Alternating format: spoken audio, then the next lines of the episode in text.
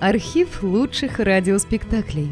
Друзья, мы обращаемся к тем, кто слушает наш канал. В последнее время канал сильно вырос и приобрел новую аудиторию. Содержать канал все сложнее. Надо обслуживать технику, хостинг, каналы связи, обеспечивать выход выпусков. Работа будет продолжена в любом случае. Выложена совсем малая часть материала. Обращаемся к вам за помощью. Будем благодарны любому пожертвованию в пользу канала.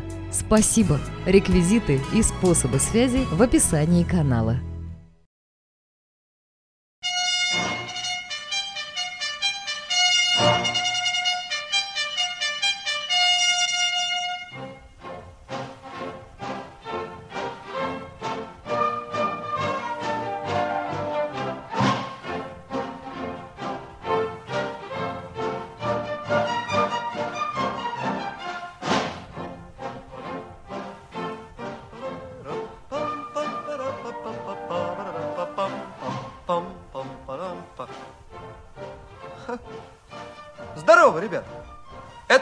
Миша Поляков. Помните меня? Ну да, да, да, да. Тот самый Миша Поляков, который вместе с Генкой Петровым и Славкой Ильдаровым разгадал тайну Кортика и помог найти завещание старого моряка. Читали повесть «Кортик»? Ну, помните, как я познакомился с комиссаром Полевым, как на нас напали бандиты, как мы... Нет, нет, нет, ребят, я ведь сегодня совсем не собирался вспоминать об этой истории. Дело в том, что прошел всего год, и с нами, ну, то есть со мной, Генкой и Славкой, произошли новые, не менее удивительные приключения. И я расскажу вам сейчас не о старинном кортике, а о таинственной бронзовой птице.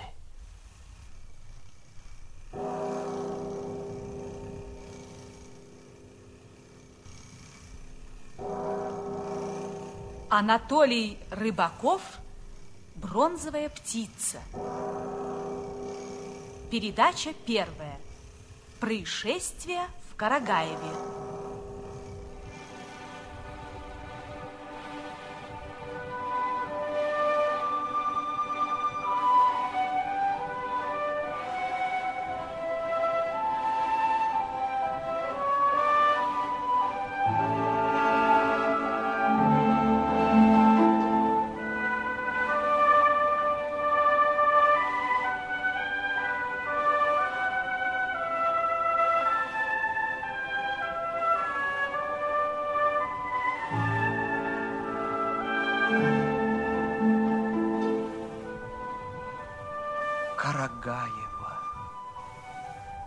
Так называлась деревня на берегу быстрой реки Учи под Рязанью, где летом 1923 года мы организовали лагерь.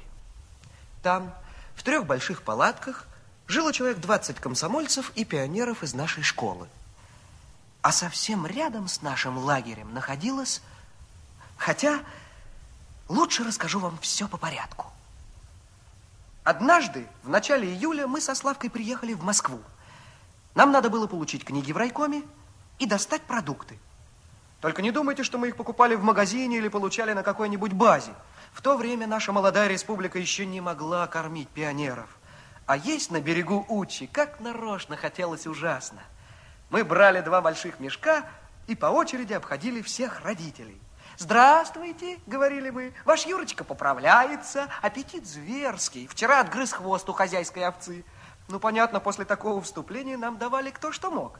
Селедку, кулек муки, несколько картошек, крупу. Честно говоря, мы очень завидовали тем лагерям, у которых шефами была, скажем, кондитерская фабрика. А еще лучше колбасная. Но я, кажется, опять немного отвлекся.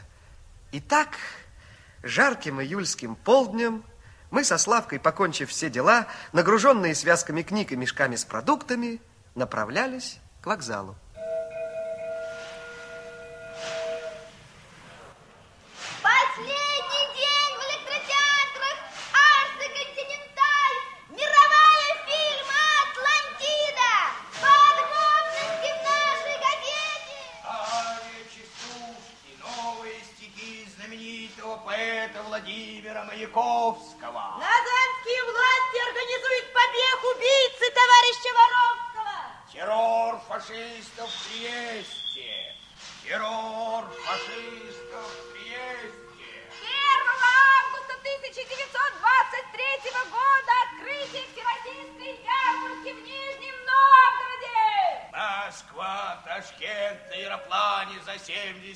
77 часов. Ого, слышь, Миш, пять тысяч километров за 77 часов. Невиданный рекорд беседа с летчиком. Подожди минутку, нужно купить газету. Давай, быстро! Скоро поезд!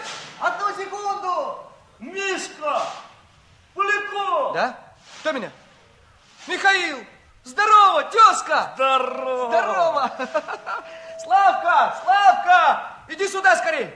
Смотри, сам Михаил Коровин. Да ладно. Здравствуй. Здравствуй, король. Здорово. Ох, какой стал, а? И не скажешь, что год назад был беспризорником. Был беспризорник, да весь вышел. Теперь я член трудовой колонии детдома номер 116. Раздобрел ты на колонистских хлебах. Ничего, кормят подходяще. Вы куда собрались? Да в лагерь. И Генк там? Там, он сейчас за вожатого остался. Генка вожатый? Ну, пока Да временно, временно. Вместо Мишки. Доверяете, значит? Выходит, вы сейчас все вместе на природе отдыхаете. Здорово. Чудо. Слышь, Славка, отдыхаем. Будто мы буржуи какие-то. Мы в лагерь не отдыхать поехали, а пионерский отряд среди деревенских ребят организовывать. Вот только кулаки нам все дело портят. На несознательности родителей и религиозных пережитках играют. Даем спектакль, битком набито. Объявим после спектакля собрание, все разбегаются. Дело известно. Главный живоглот там Ерофеев. Ох, и мешает же он нам. Но ты не думай, мы все равно работаем. Спектакли даем, в ликбезе неграмотных обучаем, книжки вот возим. Их у нас там на расхват берут. Наш детдом тоже из Москвы переводить хотят. Место сейчас ищем. А какое же вам место надо? Разве в детдоме тесно? Не о том речь. У нас ребята большинство из деревни.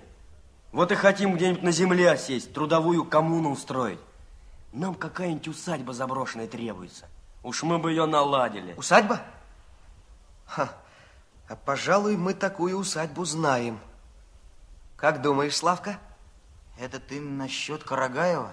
Точно. Понимаешь, Коровин, рядом с нашим лагерем есть помещичья усадьба. Раньше в ней какие-то графы Карагаевы жили. Ну? А теперь она, понятное дело, пустая. В доме комнат 40, и никто не живет. Да, ведь не пустит графиня в усадьбу. Кто такая? Понимаешь, сам граф Карагаев после революции удрал за границу и все добро с собой увез. А дом сторожить оставил какую-то женщину. Родственница она графа или просто приживалка, мы не знаем. Только она усадьбу охраняет и никого туда не пускает. Как это не пускают? Разве усадьба ее? Наверное, теперь она государственная. У графини есть охранная грамота на дом, как на историческую ценность. Тычет она всем в нос бумажку, что там не то царица Елизавета жила, не то Екатерина II останавливалась. Но ты сам пойми, если будут пустовать все дома, в которых веселились цари и царицы, то где же, спрашивается, народ будет жить? Факт. А лучше этой усадьбы, я уверен, вам место для коммуны не найти. Знаешь что? Ты сегодня свободен? Свободен. Так давай поедем сейчас вместе с нами. За день вполне обернешься. Посмотришь усадьбу и первым поездом завтра обратно. Идет? Идет.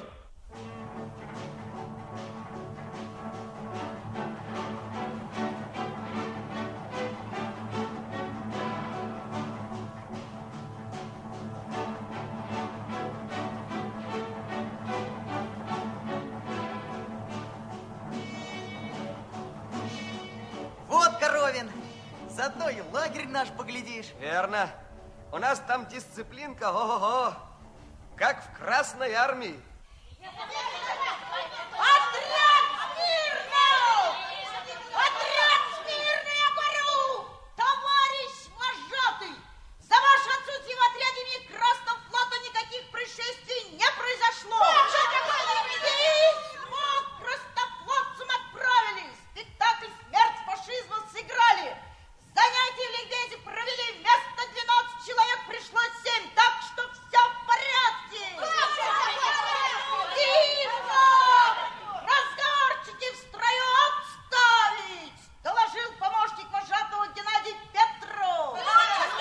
Погодите, погодите, ребята!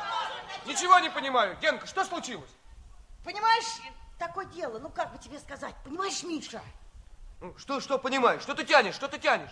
Говори прямо. Ты только не волнуйся, пожалуйста. Так вот, Игорь и Сева убежали. Что? Тихо! Куда убежали? Домой? Нет, фашистов бить. Не веришь? Почитай сам, вот они записку оставили. Давай.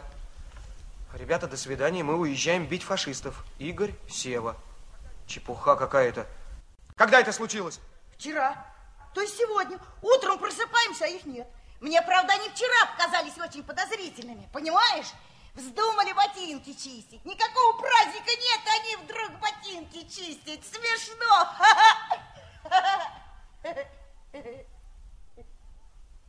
Может, они с Жиганом связались? У нас из дома как кто убежит, значит, ищи Жигана поблизости. Он подбил. И обязательно в Крым бегут. Сейчас все в Крым бегут. А какие здесь Жиганы? Просто вот этот помощничек всех распустил. Я? Миша! Миша, они убежали из-за Генки. Что ты врешь, Бяшка несчастная? Погоди, рассказывай, Борька, все, что знаешь. А ты, Генка, не перебивай. Так вот, это было после спектакля «Смерть фашизму». Игорь и Сева сказали, что надо не спектакли ставить, а самих фашистов громить. А Генка начал над ними смеяться. Утром проснулся и спрашивает, вы еще здесь? А я думал, что вы уже убежали фашистов бить.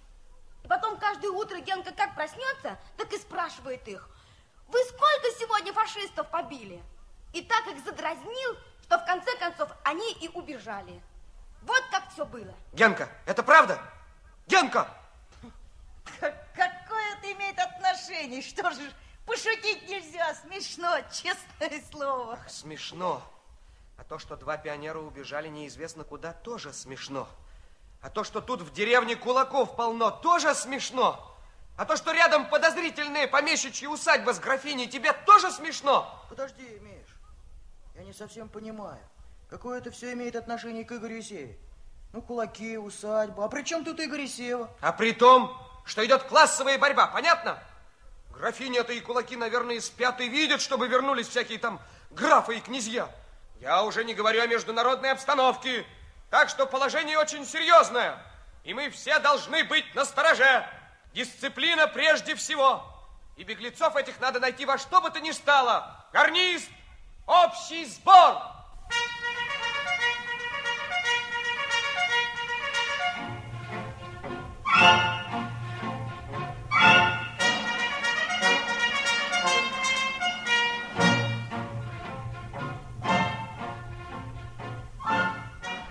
Конечно, насчет классовой борьбы и международной обстановки я немного перегнул.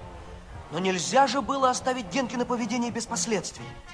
К тому же потом выяснилось, что я был уж не так далек от истины. Однако я опять забегаю вперед. Итак, прежде всего, надо было найти Игоря и Севу. Разделив отряд на две части, я поручил Генке и Славе прочесать ближайший лес. А сам с Коровиным направился в деревню. У берега реки нас окликнул высокий худой парнишка в белой потертой рубахе и драных холщовых штанах. Здорово, комсомол! Здравствуй, Вася. Здравствуй. Знакомься. Коровин, Жордяй, наш актив. Здорово. Это фамилия твоя такая, Жордяй? Не, моя фамилия Рыбалин, а Жердяем ключ потому, как тощий очень. Ты наших двух ребят, Игоря и Сева, не видал? Не, я ведь с Хаузена луга иду. Братан там мой, Николай, с Кузьминым косят. Я харчи ему утром носил, ну а потом к тетке грачиные выселки зашел. Так, значит, Халзин лук косить начали. Угу. Здорово. Ага. А как же Ерофеев? Он на сходке кричал, что только через свой труп туда косарей допустит. Да, ну, сельсовет постановил передать бедноте. Ерофеев, ох, и лютовал давича. Пусть летует, теперь не укусит. Ага, Николай тоже так говорит. Да у Ерофеева полдеревни в долгу. Ничего, руки короткие. Поглядим. Ну, я побег домой. И так полдня у тетки проторчал. Муж Николай уже вернулся. Передай ему, как Халзин лук косить закончит, пусть к нам клуб придет. Просим сцену помочь оборудовать. Ладно, придет. Белая рубаха жердяя скоро скрылась из вида, а мы с Коровиным двинулись дальше вдоль берега, прихотливо вьющиеся утчи. Впереди уже показались строения графской усадьбы, как вдруг внизу под откосом послышался скрип уключен и чьи-то голоса. Я вгляделся. Ложись. Зачем? Ложись, говорю. Видишь внизу, под берегом? Ну, люди у лодки. Люди. Это же Ерофеев, кулак главный. А с ним графиня. Ну? Точно. Только кто же третий? Батя, батя, давай топай, топай сюда. А, Сенька, сын Ерофеева. Какие-то мешки на лодку грузят. Тихо.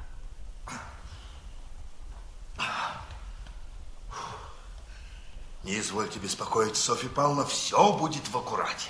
Место знаете? А не впервой. Говорю, не тревожьтесь. Ну, Господь вас благослови. Аминь. У, ханжи. Опиум. Тс, молчи. А ну, Ксенька, подтолкни. Сейчас, батя.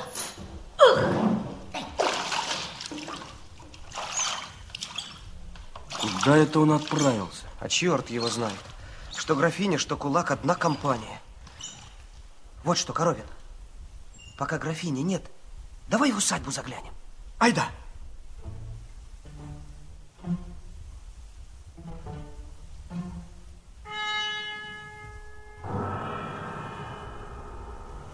Мы осторожно проскользнули по боковой аллее, ведущей к графской усадьбе, и, продравшись сквозь густую стену кустов, очутились перед домом.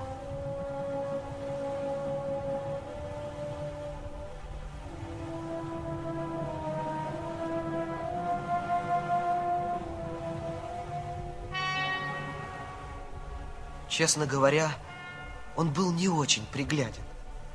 Штукатурка на нем местами облупилась, на стенах торчали полосы дранки и клочья пакли. Разбитые стекла в окнах были заменены кое-как прибитой фанерой. Но Коровина это не смутило. Подходящее помещение. Ребят 200 разместить можно. Да, вот только графиня. А мне до нее дела нет. Все равно мы дом отберем. И поскорее.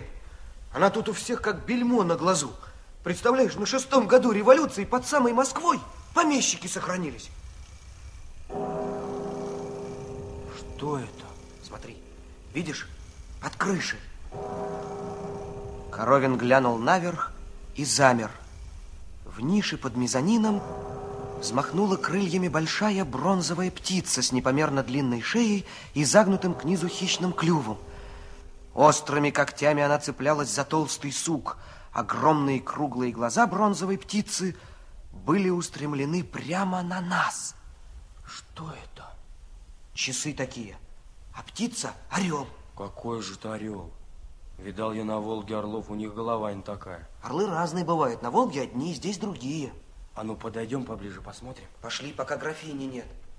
Что вам угодно? Графиня. Вот черт принес. Я спрашиваю, что вам угодно, молодые люди? Бежим.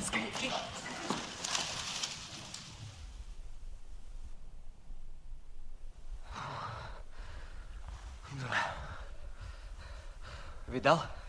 Видал. У меня прям сердце захолонуло. Ну и страшна, как та бронзовая птица. Когда мы добрались до Карагаева, уже темнело. Мы очень устали и, наверное, поэтому сразу не обратили внимания на то, что деревня чем-то взбудоражена. У домов стояли кучки крестьян, а у сельсовета шумела большая толпа. У старого сарая, который мы гордо называли клубом, нас остановили деревенские ребята. Ребята кричали все сразу, и мы не могли ничего понять. Но тут в толпу ребятишек врезался толстый мордастый парень, Сенька Ерофеев, сын кулака. Эй, что за шума драки нету? Чего собрались?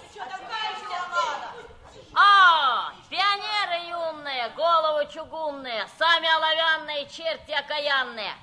Опять против Бога книжки раздаете. Ну-ка, муха сопливая, подвинься, а то зашибу. Ну, кому муха, кому Иван Мухин.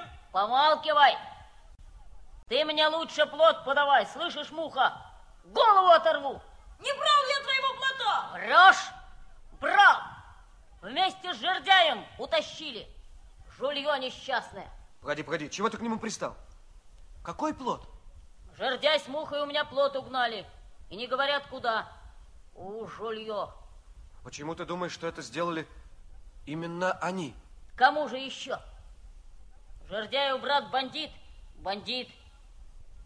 Кузьмина убил? Убил.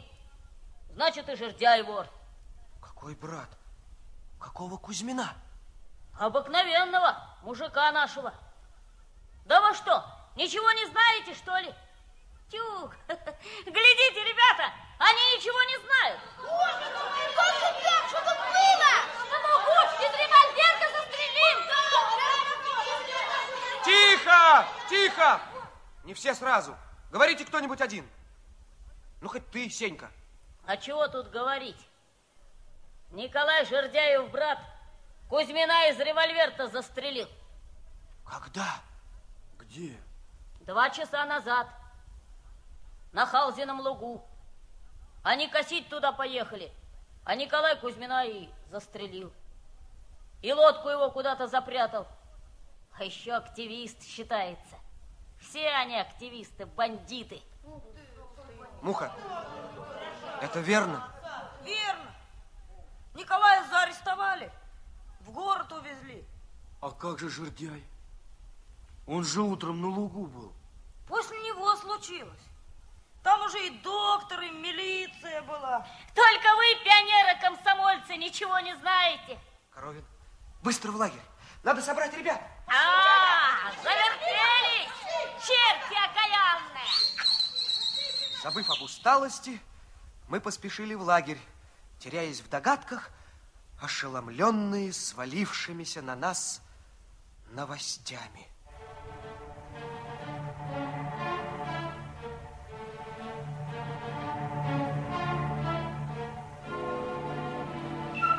Я ни на минуту не сомневался в том, что Николай Рыбалин, брат Жердяя, не убивал Кузьмина. Все мы слишком хорошо знали этого доброго, веселого человека в потертой солдатской шинели и выцветшей буденовке. Нет, тут было какое-то страшное недоразумение. И потом исчезновение Игоря и Севы. Куда? Зачем они убежали?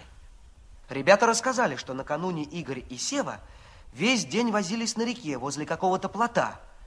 Вспомнив слова Сеньки Ерофеева о похищенном у него плоте, я понял, что им воспользовались наши беглецы. На нем они, видимо, направились вниз по Учи, потому что подняться на плоту против течения почти невозможно. Я решил отправиться в погоню сам и взял с собой Славку и Генку. Он виноват, что ребята сбежали, теперь пусть сам их и ищет. Еще я пригласил поехать с нами Ваську Жердяя. Никто не знал так, как он, реку, окрестные села и леса. И кроме того, мы должны были проплыть мимо Халзина луга, где произошло загадочное убийство. Кто знает, может быть, именно нам удастся напасть на след настоящих убийц Кузьмина.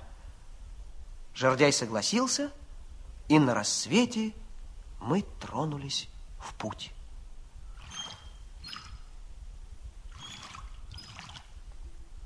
Раз, два, раз, два. А ну, навались. Как, Слав, ничего не заметил? Пока ничего. И вообще, честно говоря, я сомневаюсь в успехе нашей поездки. Ты всегда во всем сомневаешься. Посуди сам. Они пустились в путь на сутки раньше нас. Мы никогда их не догоним. Неверно.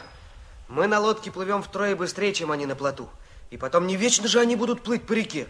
Где-нибудь остановятся и пересядут на железную дорогу. В этом месте они оставят плот, а мы его увидим.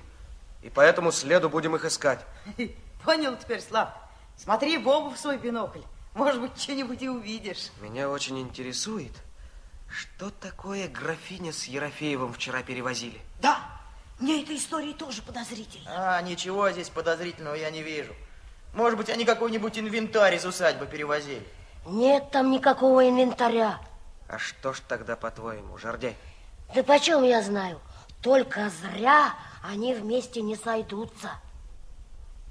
Ребята, у левого берега лодка. Где? С людьми? Пустая, стоит на приколе. Это Халзин лук. Быстро, к берегу.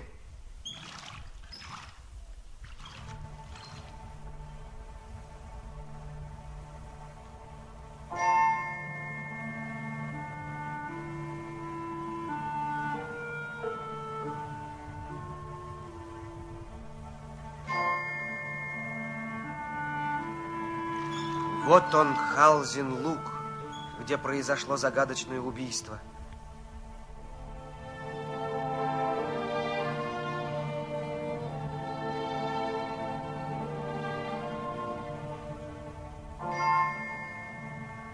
Покрытый ярко-зеленой травой, он лежал перед нами, протянувшись по правому берегу крошечного, почти пересохшего притока Учи речушки Халзана.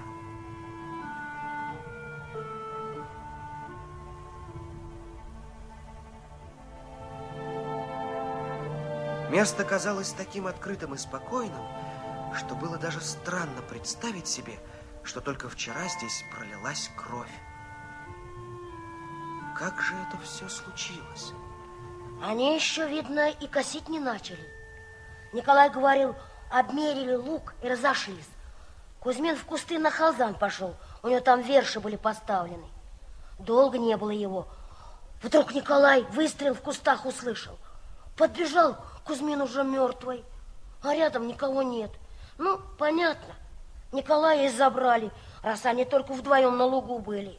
А у брата и, и револьвер отродясь не было. Вот нет, чтоб разобраться. Не волнуйся, Жордяй. Все разъяснится. Нет, тут правды не докажешь. Делай это. Без нечистой силы не обошлось. Без чего? Ой, ой, не могу, уморил. Ну, ничего смешного нет. Этот Хазин луг – это самое гиблое место. Он, видите, тропку камней. Так она на Галыгинскую гать ведет. Ну и что же? А вы не знаете, что это за гать? Ну, что такое гать, я отлично знаю. Это дорога через болото, из хвороста или из бревен. Верно. Только по Галыгинской гате никто не ходит. Почему? Да потому что можно пойти, да не вернуться. Как так? Тонут, что ли, на ней? А, да тонут не тонут. А как старого графа увидят, так и мрут со страха. Эй, опять ты басни рассказываешь. Не надоело? Не басни, это истинная правда. Старики рассказывают, царица приезжала сюда давно еще, до Наполеона это, и казнила старого графа с сыном, а хоронить не позволила. Велела прямо в грязь закопать на гате, что все по ним ездили. А за что их казнили? Да кто их знает. Кто говорит за измену, кто говорит, клад какой-то царской запрятали. Ну, конечно, без клада не обойдется. Ну, я же говорю, точно не знаю. Только что закопали их здесь верно. Который граф сейчас за границу бежал, тому, что под гатью лежит, внукам приходится. А лежат они там, не похоронены, как полагается. Вот и томятся их души. Никак не попадут ни в рай, ни в ад. Ой, умора, бабьи сказки. А, а ты вот пойди туда ночью, да послушай, как стонут они, да ворочаются под землей. А как три раза сова прокричит вот так. Угу, угу, угу. Так старый граф выходит на гать и в руках свою голову отрубленную держит. Выходит и ждет прохожего человека. И как только сова снова три раза прокричит... Что это? Сова. Верно. Сова. Старый граф, и это...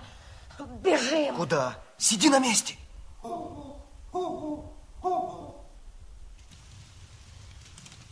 Бежим. Может, это самое действительно? Не с места. Путешествуете, товарищ? Ерофеев. Отей старый граф без головы. День добрый. Далеко ли путь держать изволите? Так, плывем. Ага. Давайте, ребят, собирайтесь, пора. Янка, Славка, лодку на воду. Знакомая лодочка-то, а? Да, сельсоветская. Ах, вот как. Интересно. Значит, сельсоветская лодочка. Конечно. Ага. Нам ее председатель дал. Так, так, так, так, так, интересно. А ведь у сельсовета лодка тоже неделю как рассохлась. А? А, Некрасиво, молодые люди, нехорошо. А еще комсомольцы. Что нехорошо? Лгать нехорошо. Хм, Ведь я знаю, чья это лодка-то. Чья же? Кузьмина, которого вчера здесь убили. А убил брат Жердяев. Это не... Эту лодку милиция разыскивает. А вы ее прячете. Нехорошо. Очень нехорошо. Ой, что вы делаете? Миш, Миш, зачем он нашу цепь взял, а? Затем, что нехорошо преступников покрывать. Молодые люди. Жердяй хочет брата выручить, понимаю. А вам, комсомольцам, не к лицу.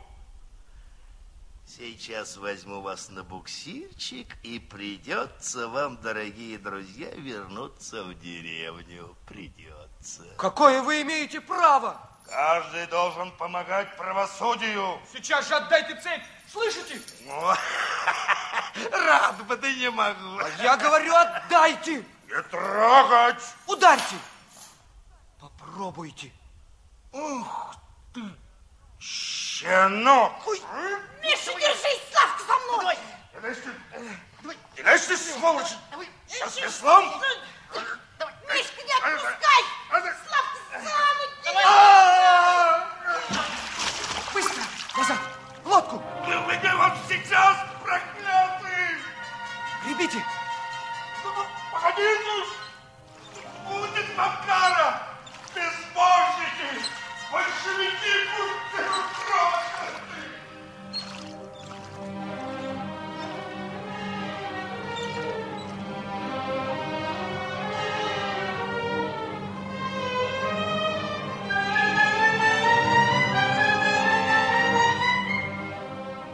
Долго гребли изо всех сил, прислушиваясь к затихающим вдали проклятиям кулака.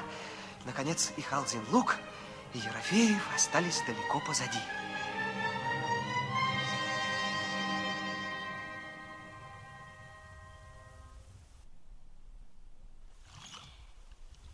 Первым нарушил молчание Генка. Нет, Славка-то интеллигент. Как он его за ноги дернул. Вот уж от кого не ожидал. И тот сразу в воду кувырк. Умор. Мне все-таки не совсем понятно, чего он к нам пристал. Может быть, он действительно думал, что мы на лодке убитого Кузьмина?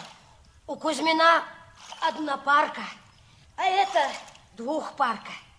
Другой двухпарки у нас в деревне и нет. Э, слышь, святая простота. Нет, тут дело в другом. А в чем же? Он, он, наверное, боялся, что мы в лес пойдем и увидим, куда он мешки отнес. Возможно. Только при одном условии. При каком? Если в мешках есть что-нибудь тайное. Невыносимо. Нет, я категорически отказываюсь плыть в одной лодке с этим человеком. Ты слышал, как он с кем-то совой перекликался?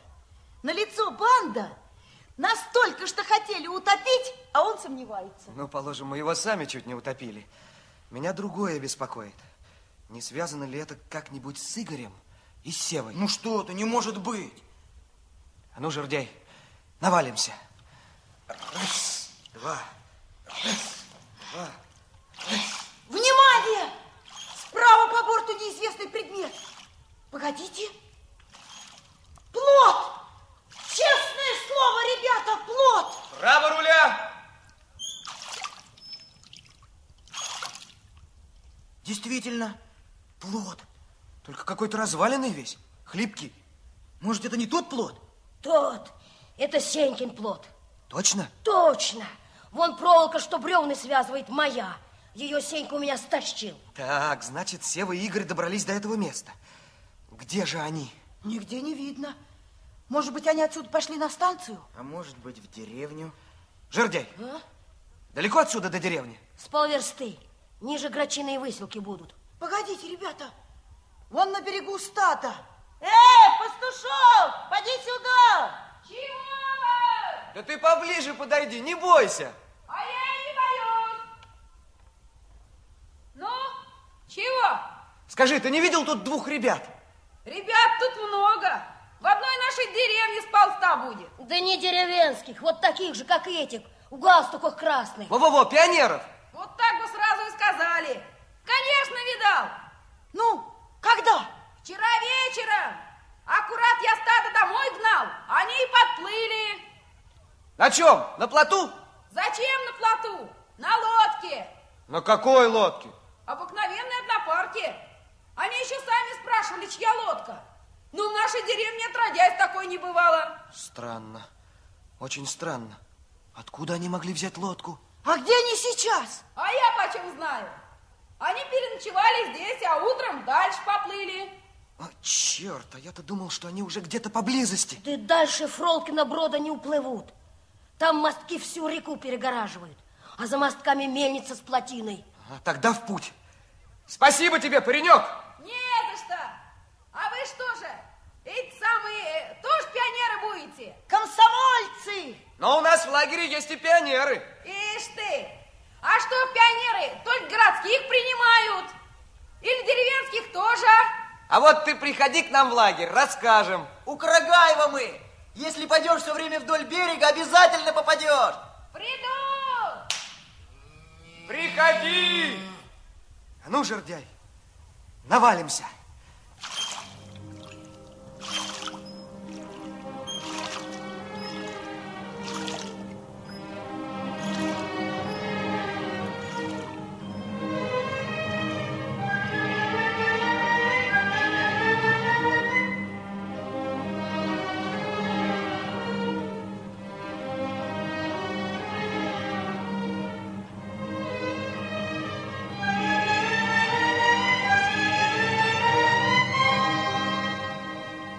Через час впереди послышался глухой шум и показалась плотина.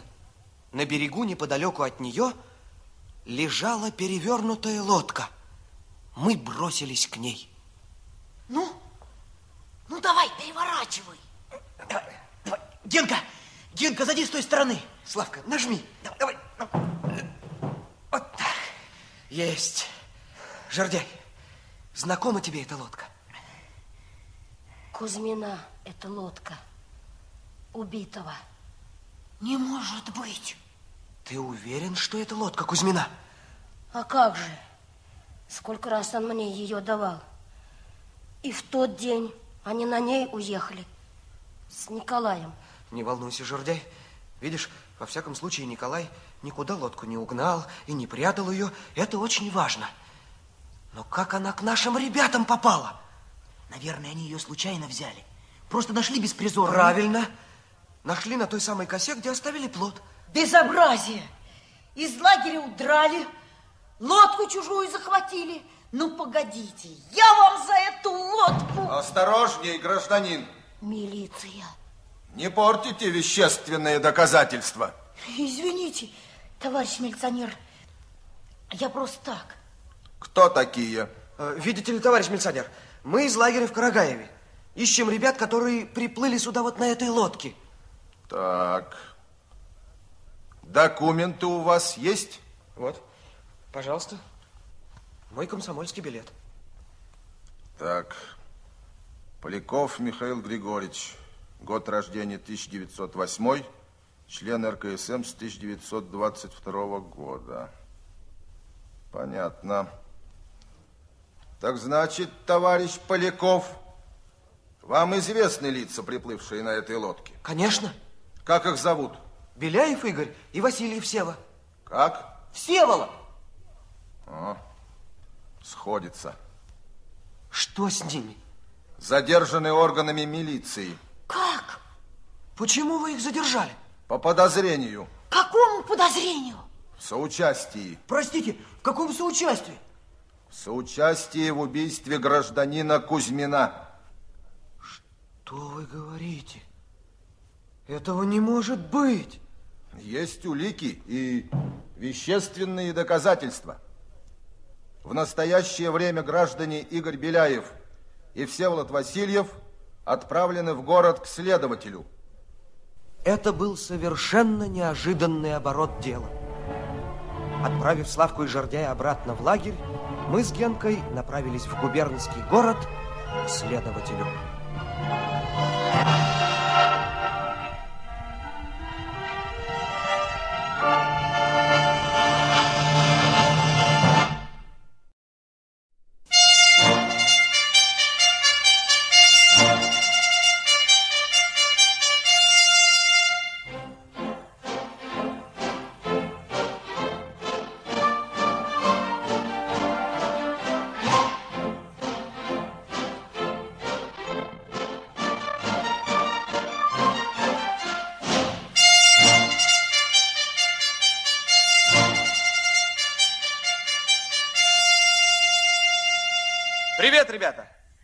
Хочу рассказать вам, что было дальше. Что? А, узнали меня. Ну да, это я, Миша Поляков. Я рассказываю вам об удивительных происшествиях, случившихся летом 1923 года в нашем лагере на берегу быстрой реки Учи. В прошлый раз я остановился на том, как двух наших пионеров задержал местный милиционер, заподозрив их как соучастников загадочного убийства. И мы с Генкой Петровым отправились их выручать в город к следователю. Вот там-то, в городе, мы и повстречались снова с таинственной бронзовой птицей.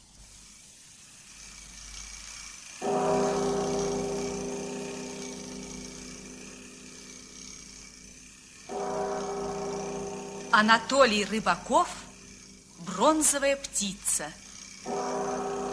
Передача вторая. Тайна Халзина луга.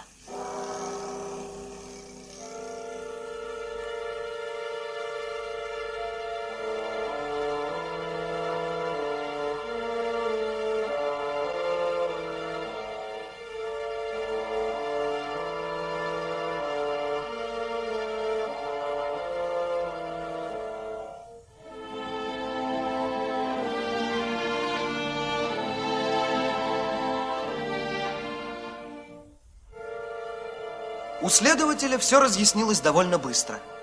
Он, разумеется, и не думал ни в чем подозревать насмерть перепуганных Игоря и Севу.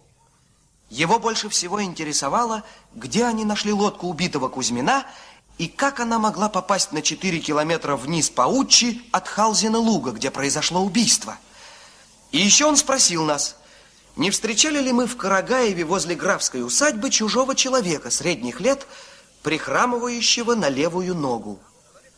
Человека такого мы ни разу не видели, и следователь прекратил расспросы. Мне даже показалось, что он слишком легкомысленно относится к своему делу.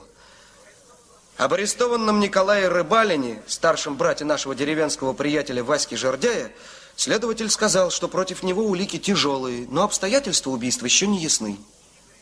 Игоря и Севу следователь попросил задержаться еще на один день в городе, а мы с Генкой могли теперь спокойно возвращаться в лагерь. На вокзале выяснилось, что обратный поезд в Карагаево идет только поздно вечером. И чтобы скоротать время, я предложил Генке зайти в местный краеведческий музей. А здесь, дорогие товарищи, в отделе геологического прошлого нашей губернии вы можете увидеть бивни мамонта. Их находка, товарищи, со всей очевидностью доказывает, что много тысяч лет назад, накануне эпохи Великого Обледенения, в нашем родном крае, товарищи, обитали эти ныне вымершие гиганты. Ну вот, какой музей не придешь, всюду бивни мамонта. Все хотят доказать, что в их губернии когда-то жили мамонты. А какое это имеет значение? Погоди ты. Теперь, дорогие товарищи, прошу вас перейти в отдел помещичьей усадьбы 18 века. Вы можете познакомиться с картой. Вы можете познакомиться с картой товарищи, наглядно показывающие, каким огромным количеством земли владели богатейшие помещики наших мест, родственники известных уральских заводчиков Демидовых, графы Карагаевы. Генка, слышишь? Графы Карагаевы. Наша усадьба. А ты говоришь бивни мамонта. Ну-ка, подойдем поближе. Их владения, товарищи, занимали несколько тысяч десятин по обеим берегам реки Учи, вплоть до ее притока Халзана. Кроме того, товарищи графы владели алмазными копьями на Урале. Алчность приводила к бесконечным распрям между представителями графского рода. Бывший владелец поместья Карагаева спрятал наиболее ценные алмазы в неизвестном месте, чтобы они не достались наследникам. Известно только, что на это место товарищи каким-то образом указывает родовой герб графов. Мишка, клад, Тс, не мешай. Графская семья долго и безуспешно искала вокруг усадьбы эти алмазы, не останавливаясь даже перед преступлением, чтобы разгадать тайну. Только революция, товарищи, заставила последнего владельца Карагаева прекратить розыски и скрыться за границей. Такова, товарищи, наглядная иллюстрация картины морального и физического разложения дворянства в период становления буржуазии в России. Теперь попрошу вас, товарищи, пройти в раздел «Быть помещика». Здесь, товарищи, находятся подлинные вещи, вывезенные из усадьбы бывших графов Карагаевых. Обратите внимание, товарищи, на обилие предметов роскоши и бессмысленных развлечений. Трубки, чубуки, игральные карты, бильярдные шары. А рядом, товарищи, вы видите часы в виде бронзовой птицы. Смотри, такая же птица, как на крыше в усадьбе. Точь в точь, только поменьше. Такая же странная птица, товарищи, имеющая тело орла, а голову грифа, изображена на фамильном гербе граф.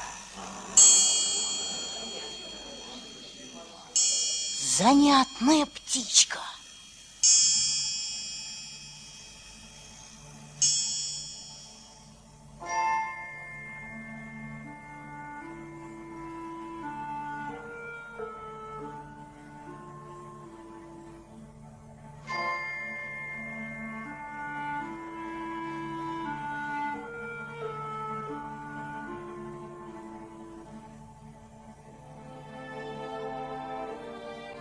Через день наши беглецы вернулись, и жизнь лагеря, казалось, вошла в нормальную колею.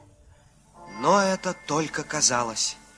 Во-первых, нам по-прежнему было необходимо разгадать тайну убийства на Халзином лугу. Ведь от этого зависела судьба Николая Рыбалина. Во-вторых, наше столкновение с кулаком на реке и хлопоты о переводе трудовой коммуны в графскую усадьбу заставили кое-кого в Карагаеве принять экстренные меры. Впрочем, я, кажется, опять забегаю вперед. Тогда ведь мы этого еще не знали. Просто после нашего возвращения из города начались неприятности. Сначала кто-то сломал четыре яблони в бывшем графском саду, и в сельсовете обвинили наших ребят. Мы решили, что здесь какое-то недоразумение. Но вскоре оказалось, что дело не так просто. Однажды мы проводили в клубе очередную беседу с деревенскими ребятами. Пионер смел, честен и правдив. Что это значит? Это значит, что пионер ничего и никого не боится. Никогда не врет и всегда говорит правду. Понятно? А как же отца, мать тоже не боятся? Конечно, их надо уважать. Выпарют. А? А как же, например, грозу или молнию? Ее тоже не боятся. А если убьет? Понимаешь, жердяй, конечно, человек должен беречься от молнии. Для этого и делают громоотводы. А бояться ее не надо. Разве громоотвод поможет от молнии? Ее же Илья Пророк в бесов пускает. А вот и неверно. Никаких пророков и бесов нет. А вот и есть. А вот и нет. И Бога нет. Тихо, тихо, тихо, тихо. О Боге мы поговорим в другой раз. А пока вам надо хорошо понять законы и обычаи юных пионеров. Ведь вы же хотите вступить в пионеры? Конечно, хотим. Конечно. Это кто в пионеры собрался? А? Глянь, Сенька Ерофеев. Текаем, огонь. Так кто же это в пионеры поступает? Кто? Покажись. Миш, давай этого кулацкого сынка в шею. Погоди. Пусть сами. Чего языки прикусили? Может, ты, муха? Я? Нет. А чё ты? Тогда, может, ты жердяй? А хотя. Тебе какое дело? Только попробуй. Ха, И попробую.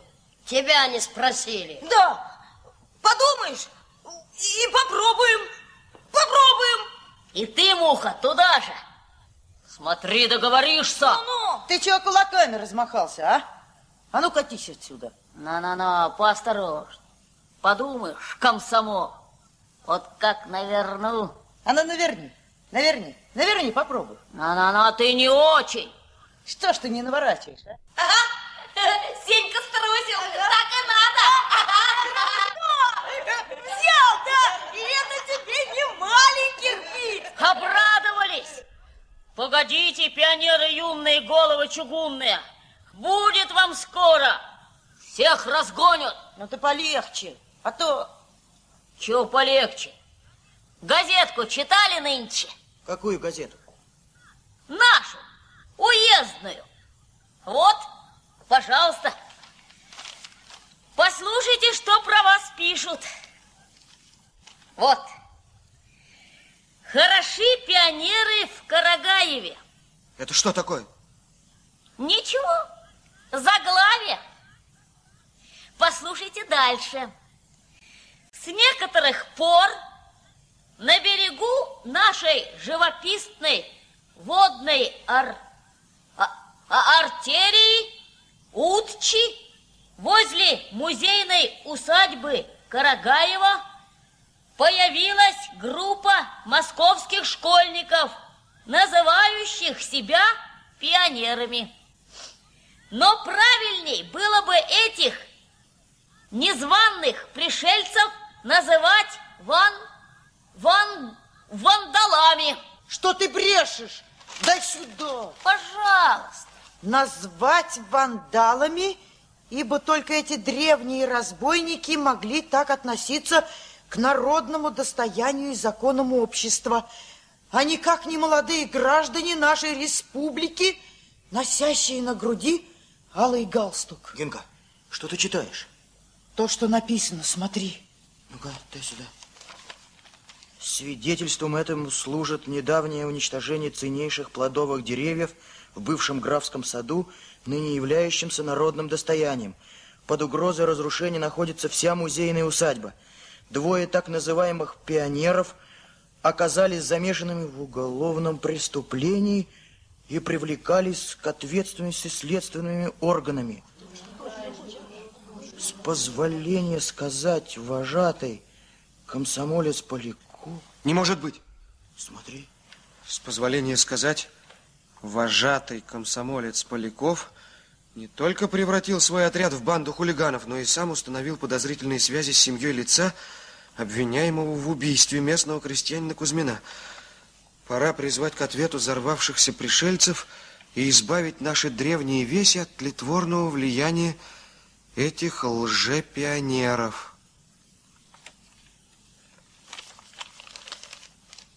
Что же это такое? Ребят, а? Ой, погодите, еще не то будет. Сенькина угроза оправдалась. Через день в сельсовет пришла бумага из Губано, в которой нашему отряду предлагалось немедленно покинуть графскую усадьбу ввиду систематической порчи таковой. Надо было принимать срочные меры. Оставив в лагере завожатого Славку со строгим наказом никуда из усадьбы не уходить, мы с Генкой снова направились в город, на этот раз в губком комсомола. В городе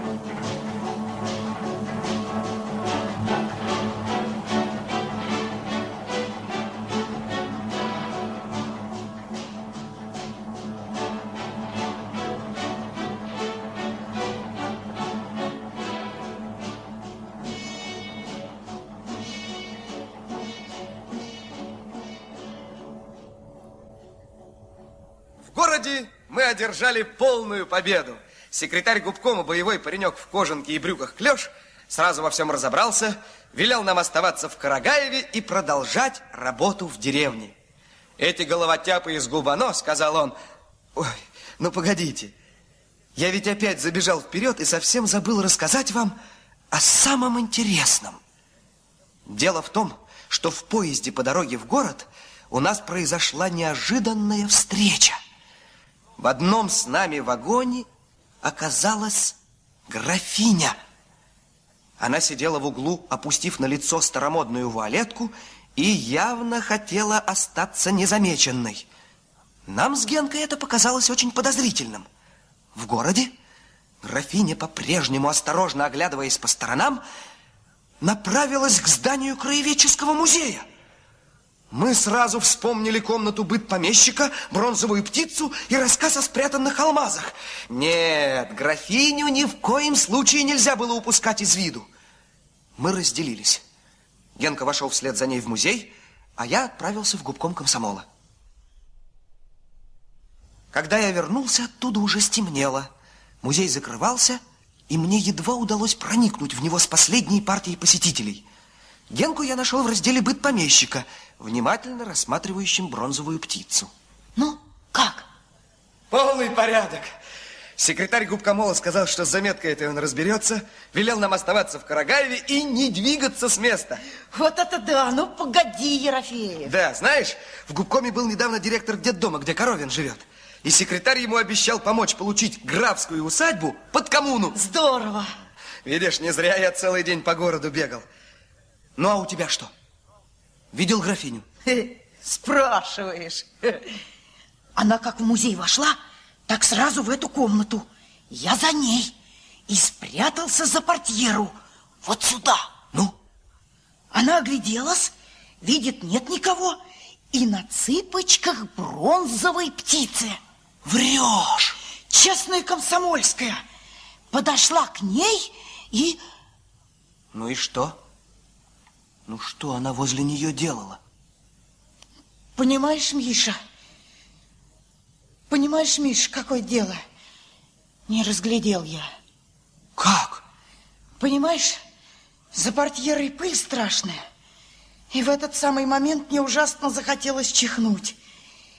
Я зажмурился на минутку, открыл глаза, графиня уже из комнаты выходит. Эх ты, следопыт! Понимаешь, мне показалось, будто она туда положила что-то. Показалось, будто... Впрочем, впрочем, действительно, в птице может быть какой-нибудь тайник. Вот я тоже все стою и думаю, где здесь тайник? Меня уже сторож два раза гонял. Стоять так мало толку. Надо попробовать открыть птицу. Попробуй. Тут сторож знаешь какой? Ого-го. Граждане, музей закрывается. Граждане, музей закрывается. Молодые люди, пора кончать осмотр. Музей закрывается. Сейчас, сейчас. Э, видишь, Геннадий, э, здесь находятся вещи, наглядно иллюстрирующие картину морального и физического разложения дворянства э, в период становления буржуазии в России. Обрати внимание на обилие предметов бессмысленных развлечений. Эм, вот. И чего все сюда ходят? Уж и помещиков-то тех давно нет. Они все ходят и ходят. Генка, я знаю, что делать. Ну? Музей сейчас закроется. Ну-ну. А мы здесь за портьерой спрячемся и останемся на ночь. Верно. Ночью-то уж никто нам не помешает с птицей с этой разобраться. Прячься. Музей закрывается. Граждане, музей закрывается.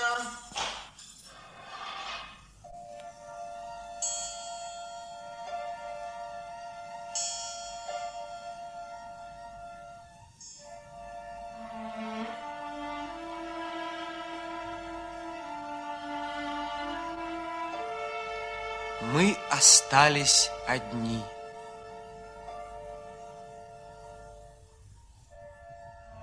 Теперь можно было не торопиться. Тщательно, сантиметр за сантиметром, Мы ощупали всю птицу, ища какую-нибудь скважину или дырочку. Но под пальцами была лишь сплошная шероховатая бронза. Ни одного отверстия. Тогда мы попробовали вращать отдельные части птицы. Голову, хохолок на голове, крылья, лапы. Генка даже попытался повернуть каждое в отдельности перо на крыльях и каждый коготь на лапах. Но все было напрасно. Ничего не вращалось, не открывалось, не двигалось с места.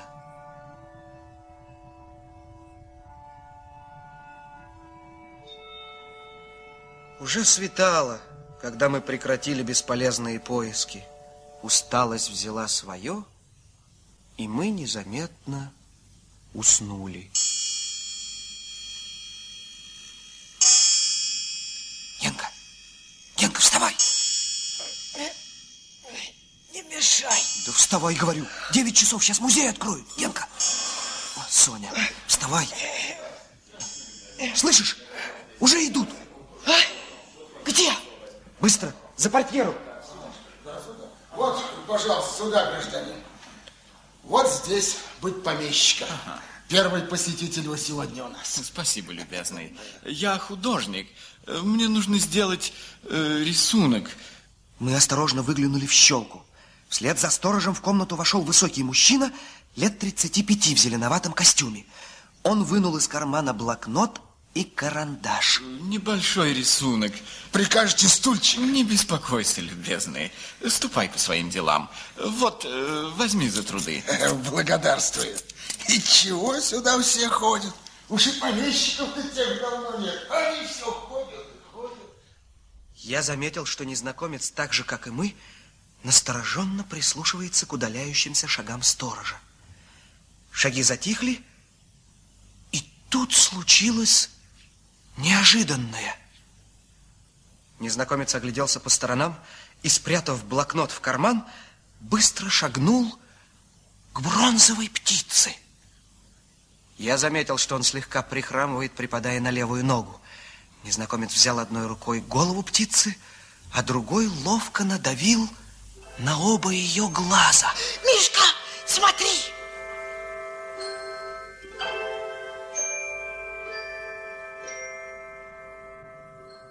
Голова птицы откинулась назад. Незнакомец вынул из тайника записку, быстро прочитал ее и сунул в карман. Потом вырвал из блокнота листок, набросал на нем несколько слов и опустил его в тайник. Голова птицы опустилась. Подозрительно оглядываясь по сторонам, незнакомец поспешно вышел, припадая на левую ногу. Мы выскочили из нашего убежища. Давай скорей! На глаза! Сейчас. На глаза нажимай! Это что за баловство такое? Кто вам разрешил экспонаты руками трогать, а? Фу! Опять вы? А где художник, что тут был? А, художник только что ушел. А мы, мы не успели вчера закончить. Вот видишь, Геннадий, сколько здесь собрано бессмысленных предметов, роскоши и развлечений. Смотри, чубуки, игральные карты, бильярдные шары. И что сюда все ходят? И помещиков тех давно нет, они все ходят и ходят. Ушел. Посмотри в соседней комнате. Никого нет. Давай скорей. Я взял левой рукой голову птицы, а правой надавил на оба ее глаза.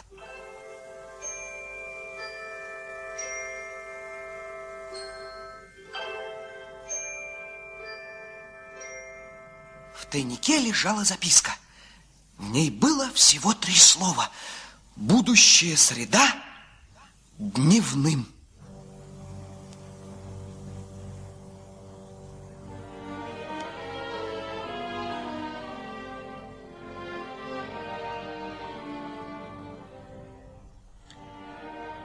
Будущая среда дневным. Очевидно, незнакомец сообщал графине, что приедет в среду дневным поездом. В среду. Между прочим, Кузьмина убили тоже в среду. Но это соображение пришло нам в голову значительно позже. Когда мы вернулись в лагерь, нам не давала покоя одна мысль. Если тайник оказался в маленькой бронзовой птице в музее, то почему бы ему не быть в большой птице? Той, что стоит под крышей графской усадьбы в Карагаеве. Да, но как это проверить? Ведь графиня никого и близко не подпускает к барскому дому. Мы, наверное, долго бы ломали головы, как преодолеть это препятствие, если бы вдруг... Ой,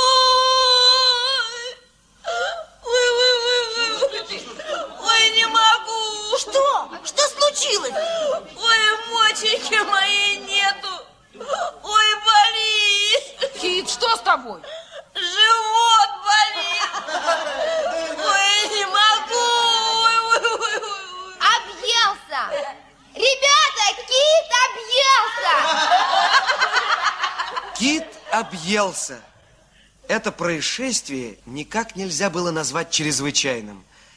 Филя Китов по прозвищу Кит, самый толстый пионер нашего отряда, целыми днями что-нибудь жевал и объедался по меньшей мере раз в две недели. Но на этот раз его болезнь оказалась как нельзя более кстати. Ведь тяжело больного нельзя было держать в палатке. С помощью местного врача нам удалось преодолеть сопротивление графини и водворить в барский дом стонущего кита. Правда, графиня строжайше запретила нам ходить куда-либо дальше людской, где лежал больной, и даже заколотила гвоздями дверь, ведущую из нее во внутренние комнаты.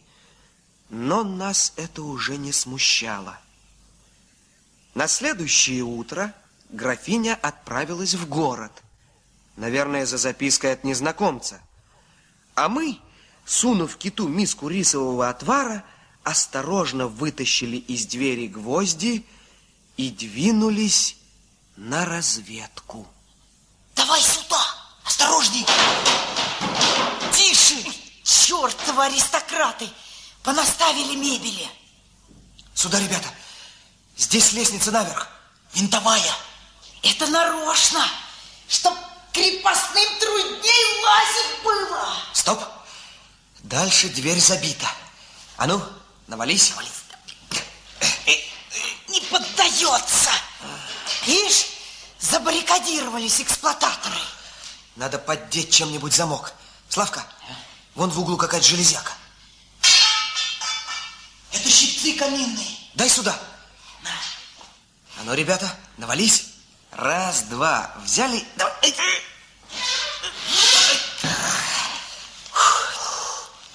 Ой, темно-то, как хоть глаз выколи. Генка! Генка! Где ты? Здесь.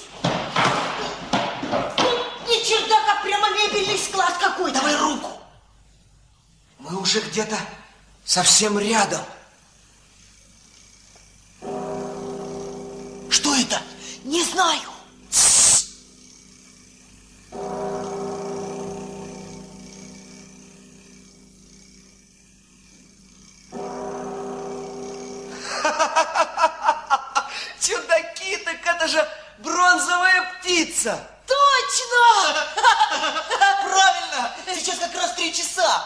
Значит, она где-то за этой стеной. Генка, поищи дверь. Сейчас! Здесь ставни! Славка, щипцы. Хорошо. Она стояла к нам спиной. Большая, около метра в высоту. Тяжелая, позеленевшая от времени. Я осторожно взобрался на карниз и, перегнувшись вперед, изо всей силы нажал двумя пальцами правой руки на оба бронзовых глаза.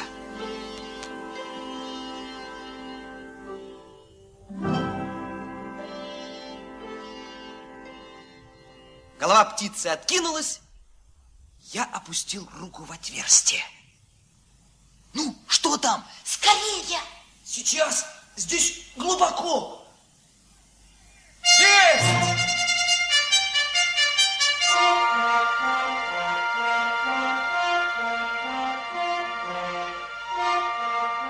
У меня в руке был зажат свернутый в трубку лист плотной бумаги. Мы осторожно спустились вниз, аккуратно закрыли все двери и выскользнули из графского дома.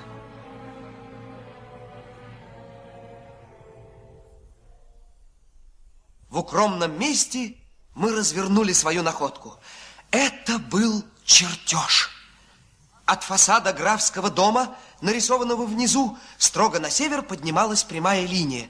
Она поворачивала сначала на северо-запад, потом на запад. Над каждым отрезком стояла цифра 1, а под каждым поворотом был обозначен его угол – 135 градусов. Там, где линия заканчивалась, были нарисованы четыре дерева, а между ними крестик.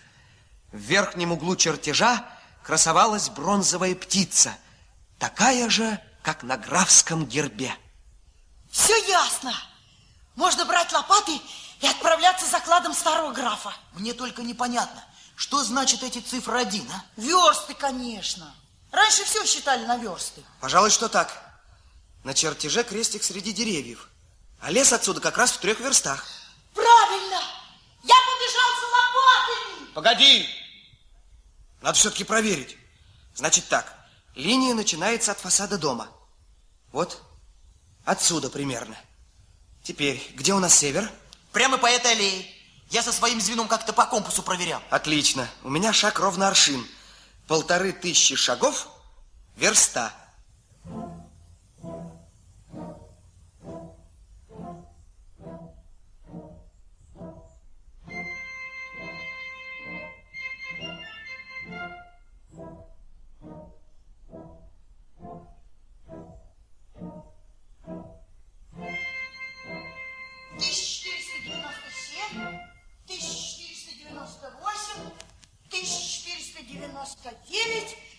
1500. Стой.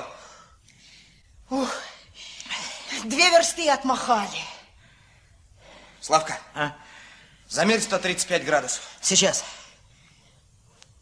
Вот, точно по этой дороге. Все как по маслу. Граф правильно рассчитал. Маршрут довольно примитивный. Все время прямо по дороге. Сказалось аристократическое вырождение. Не захотел бить свои графские ножки по рытвинам. Ну, пошли. Последняя верста. И раз, два, три, четыре, пять,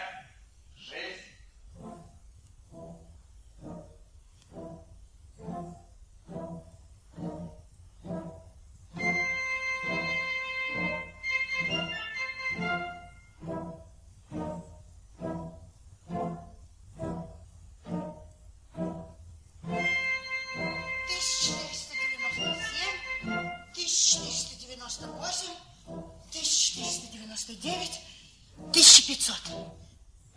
Дорога кончилась на опушке леса. Прямо перед нами, на бугристой, изрытой поросшими травой холмиками поляне, росли четыре березы. Здесь!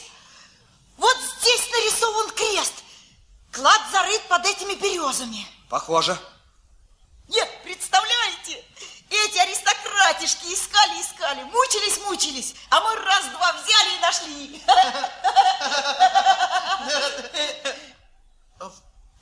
Пока мы еще ничего не нашли. Вечно ты сомневаешься. Дело ясное. И надо браться за него как можно скорее. В среду приедет тот тип в зеленом костюме, а сегодня уже понедельник. Завтра же придем сюда всем отрядом. Пригласим представителей сельсовета. Кто это? Жердя из леса шагает. А, здорово, Вась.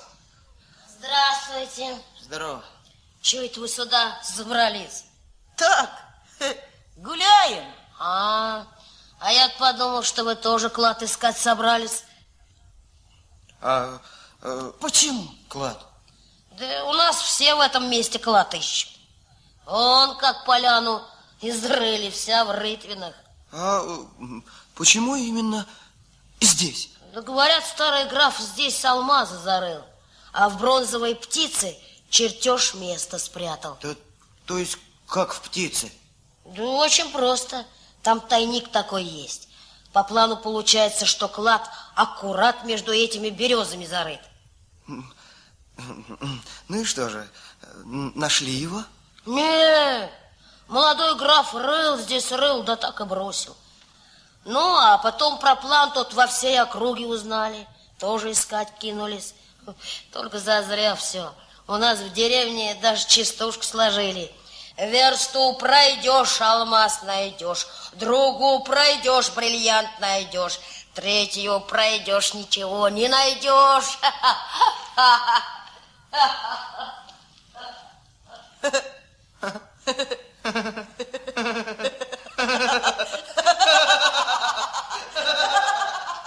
Это был неожиданный удар.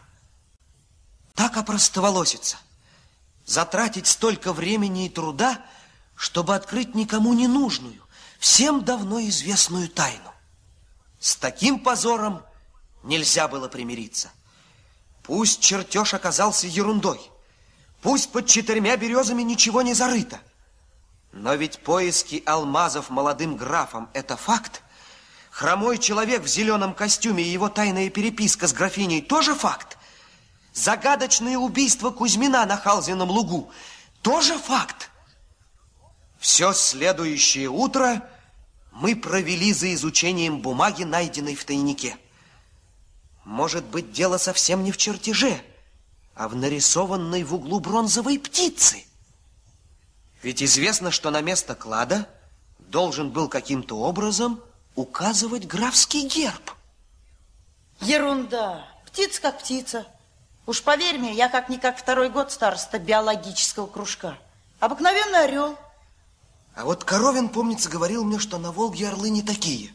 По-моему, у него голова больше похожа на грифа. Между прочим, на рисунке голова и лапы птицы закрашены совсем не так, как туловище. Верно? Не имеет значения. Все равно орел. Правда, немного побольше степного – значит Беркут. Беркут Халзан. Как ты сказал? Халзан? Да. Беркут или Халзан – это одно и то же. Халзан! Халзан, ребята, Халзан! Миша, Миша, что с тобой? Да понимаете, Халзан! Ну и что? Халзан и Хал... Халзан! Халзан! Халзан! Что с вами, ребят? Халзан, понимаешь? Орел Халзан и река Халзан. Ну, конечно, река Халзан. Вот где надо искать клад. Возможно. Но ведь Халзан тянется вдоль всего Халзина луга. Того самого луга, где убили Кузьмина.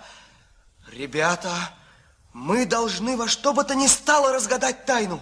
Генка, Генка, смотри внимательно, может быть, птица еще что-нибудь подскажет. Ну, нет, больше ничего.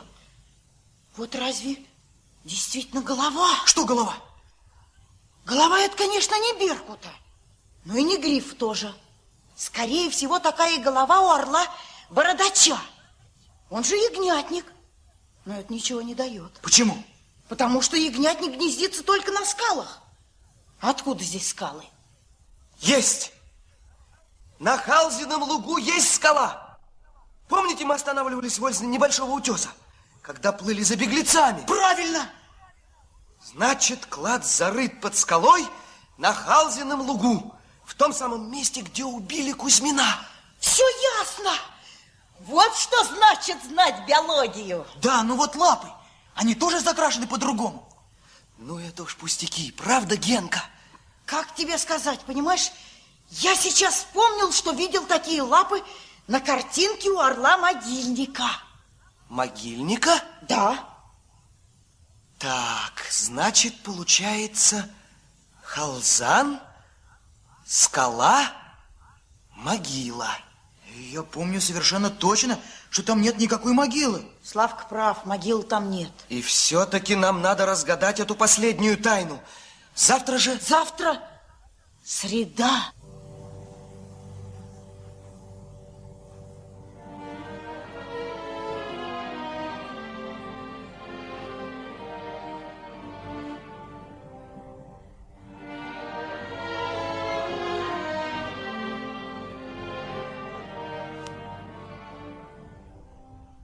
Среда.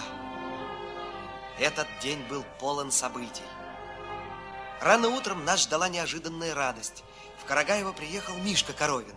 И на этот раз не один, а с директором детдома и другими ребятами. Они, наконец, получили разрешение забрать графскую усадьбу под трудовую коммуну. Графиня была вынуждена уступить. Единственное, чего она добилась, это отсрочки передачи усадьбы до четверга. Мы-то сразу поняли, почему она так настаивала на этом. Весь день мы не спускали глаз с усадьбы. Дневной поезд приходил в два часа.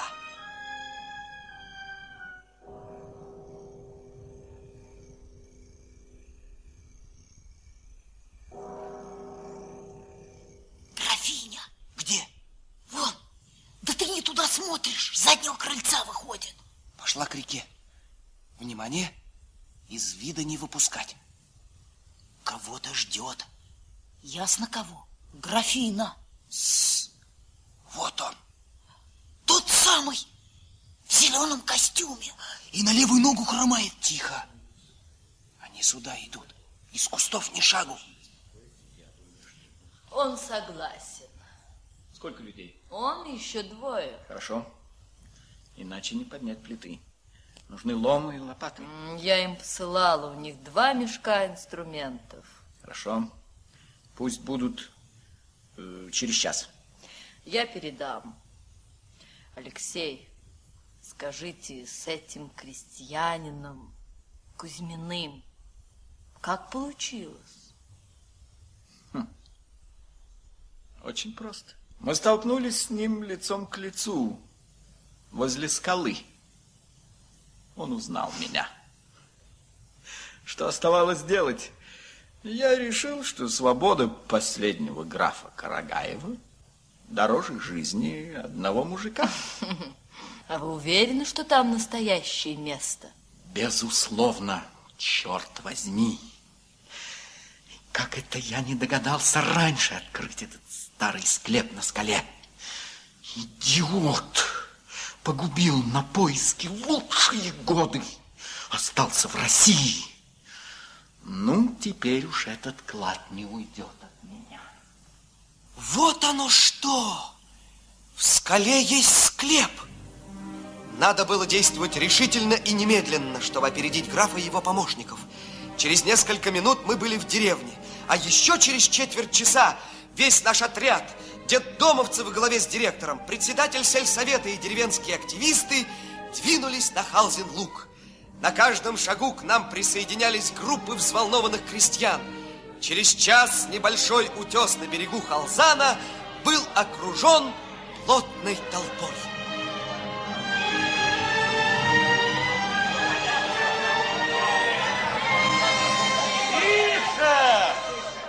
Дайте-ка лом.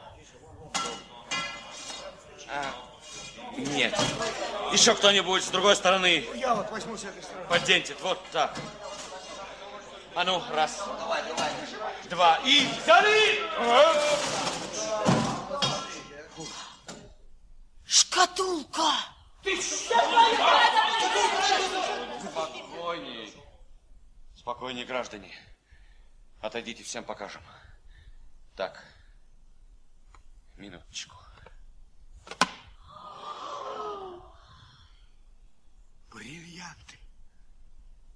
Огнем полыхают. Красота-то какая! Батюшки! Пустите! Пустите меня! Тут только мы заметили, что к могиле, расталкивая толпу, пробиваются графиня и человек в зеленом костюме. Сзади виднелись Ерофеев и какие-то два дюжих незнакомых парня. Милостивый государь, эта шкатулка принадлежит мне. Возможно. Дайте ее. К сожалению, не могу. Она будет передана органам власти. И тогда вы сможете предъявить на нее свои претензии. Сейчас же отдайте шкатулку! Слышите? У него револьвер! Не с места! Я буду стрелять. Что это значит? Отдайте шкатулку. Считаю до трех. Раз. Два. Гражданин Карагаев, сдайте оружие. Граф обернулся. Сзади стоял знакомый нам следователь и два красноармейца с винтовками. А из-за их спин выглядывало улыбающееся лицо Николая Рыбалина.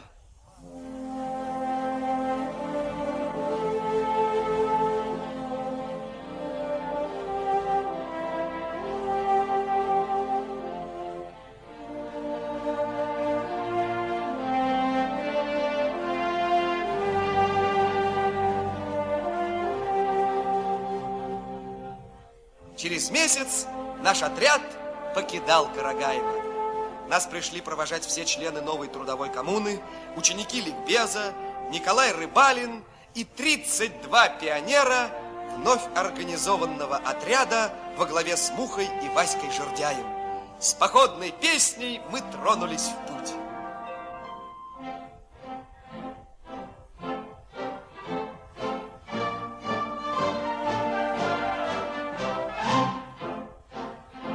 Позади осталось полное приключение лета 1923 года, и старая усадьба совсем теперь уже не страшной бронзовой птицей.